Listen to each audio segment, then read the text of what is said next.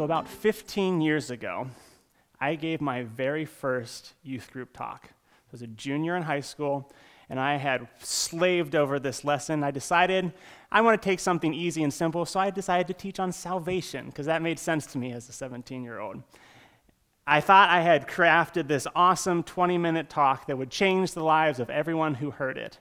In reality, it was an eight minute talk I had somehow condensed down to five minutes because I talk so fast. And I am now comfortable saying it was not good. My promise to you tonight is that I will talk a little longer and hopefully be a lot better than I was 15 years ago. And that's in part because people grow and change as time progresses. Their, their ability to communicate, to, uh, to, to accomplish things, can seem unrecognizable from what it first was. And so, what we're going to do tonight is we're going to look at the beginning of Jesus' ministry. And you would expect Jesus to develop and grow, but what Jesus proclaimed from the beginning is the same thing he proclaims all the way through.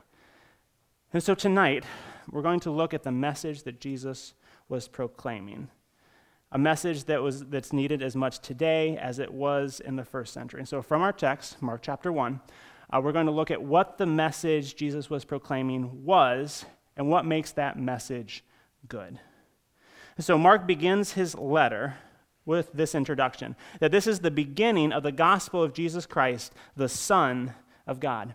Now, if you have been around Christians for any amount of time, you have hopefully heard this term gospel. We often use the term gospel as like this catch all for Christian belief. It's like, it's like this stew where we toss in some, you're a sinner with Jesus loves you, stir in the cross and resurrection, add Bible verses to taste. But just because that's how we use it doesn't mean that's how it was being used in the first century. And it turns out that the gospel actually wasn't a religious term in Jesus' day, there was a political one. Uh, see, the term gospel simply means good news.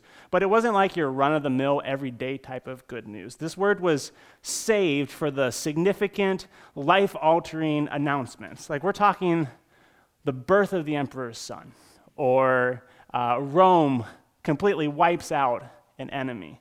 It, it's, it, it's news that when the people hear it, should reshape their lives in a positive way.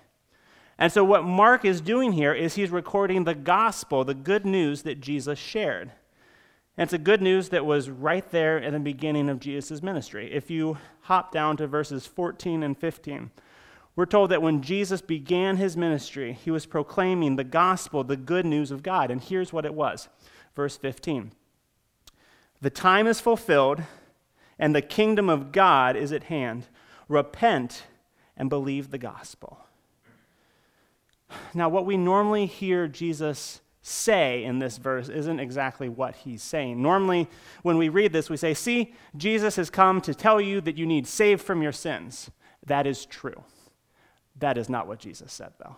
Jesus said that the kingdom of God is at hand. That's the good news. And so we need to make sure we understand what this kingdom of God is. So, help me out. What do you need to have a kingdom?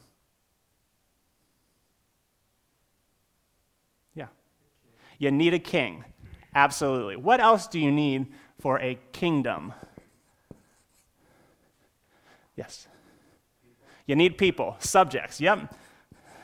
What else? There's one more very crucial thing in order to have a kingdom. Ethan. Bigger.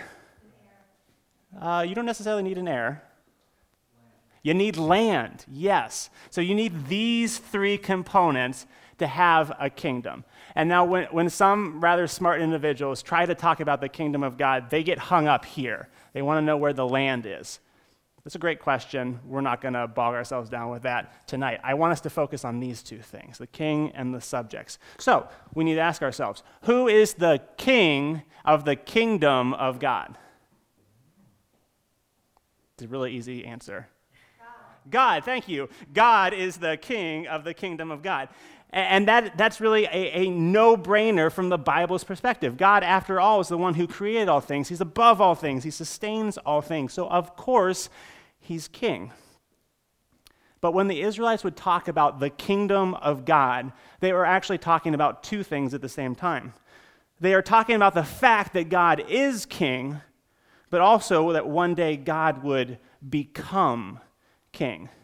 See, no Israelite would ever deny that God was over all things, but what they were waiting for was a day when God would be present with his people in a concrete, tangible way. When God would be king over all, he would set all rights, all wrongs right. He would bring corrupt governments to their knees and usher in a never ending era of peace and prosperity. And it's that second sense of God becoming king that Jesus is talking about here in verse 15. The good news is that God has come to his people as he always promised that he would. And so the logical question then is how? How has God become king? The answer is back up in verse 1. So the gospel is not just what Jesus proclaimed, the gospel is Jesus himself. He is the good news, he's the king, and he's bringing the kingdom. Therefore, repent and believe in the gospel accept him as your king. Which should lead us to ask a very good question Is this actually good news? See, a change in monarchy is not always a good thing for the people, is it? It makes me think of um, the first Avengers movie when Loki shows up, right? He shows up and he's proclaiming a gospel, right? He has good news for the people of Earth. But it wasn't good news for the people of Earth, it was just good news for Loki. And so, just because there's a change in kings does not mean it's good news for all. So, we need to ask the question why is God becoming king in Jesus good for us all? And that question really hinges on why God created us. Uh, normally, when we create things, we do so to benefit ourselves, to make our lives easier, better. Like, think about the guy who invented the wagon, right? Like, he wasn't just one day seeing a horse and was like, I bet that horse feels really unfulfilled. We should give it something to do. No, he's got a big pile of junk. He's like, I got to move this junk. How am I to move this junk? I'll make that horse do it for me. So he invented the wagon. Uh, point being, we often, when we create things, do so from a selfish motive or intention. But self benefit wasn't what led God to create us. If we were to take the time to read Genesis chapter 1, the first chapter in the Bible, in its entirety, it would reveal two things about God that should shape our understanding of us. The first thing we see is that God can do anything, He, he literally creates everything by speaking. Uh, to quote uh, VeggieTales, anyone? A few? Okay, so very first VeggieTale episode, one of the characters puts it like this God made all the stars out of nothing. He just went, and there they were. But that's so true. God just speaks everything into existence. And that's important for us to get because it means that He didn't create us for labor purposes. He didn't need our help, He's got it under control. And the second thing Genesis chapter 1 reveals to us is that God wasn't alone. See, see, God wasn't just this single guy who, who, who, who decided to create a pet to fulfill some emotional, relational need. God was never alone. Listen to how he describes the creation of man in Genesis chapter 1 verse 26. Then God said, "Let us make man in our image after our likeness." And let them have dominion over the fish of the sea and the birds of the heavens and over the livestock and over all the earth and over every creeping thing that creeps on the earth. Now, this gets into the doctrine of the Trinity, which is the belief that God is one in essence, three in persons, which, which is a huge tangent. I, I only bring this up to stress the fact that God wasn't alone. That the members of the Trinity, Father, Son, and Holy Spirit, have enjoyed perfect, selfless, loving relationship with each other for all eternity. They didn't need us to somehow complete them.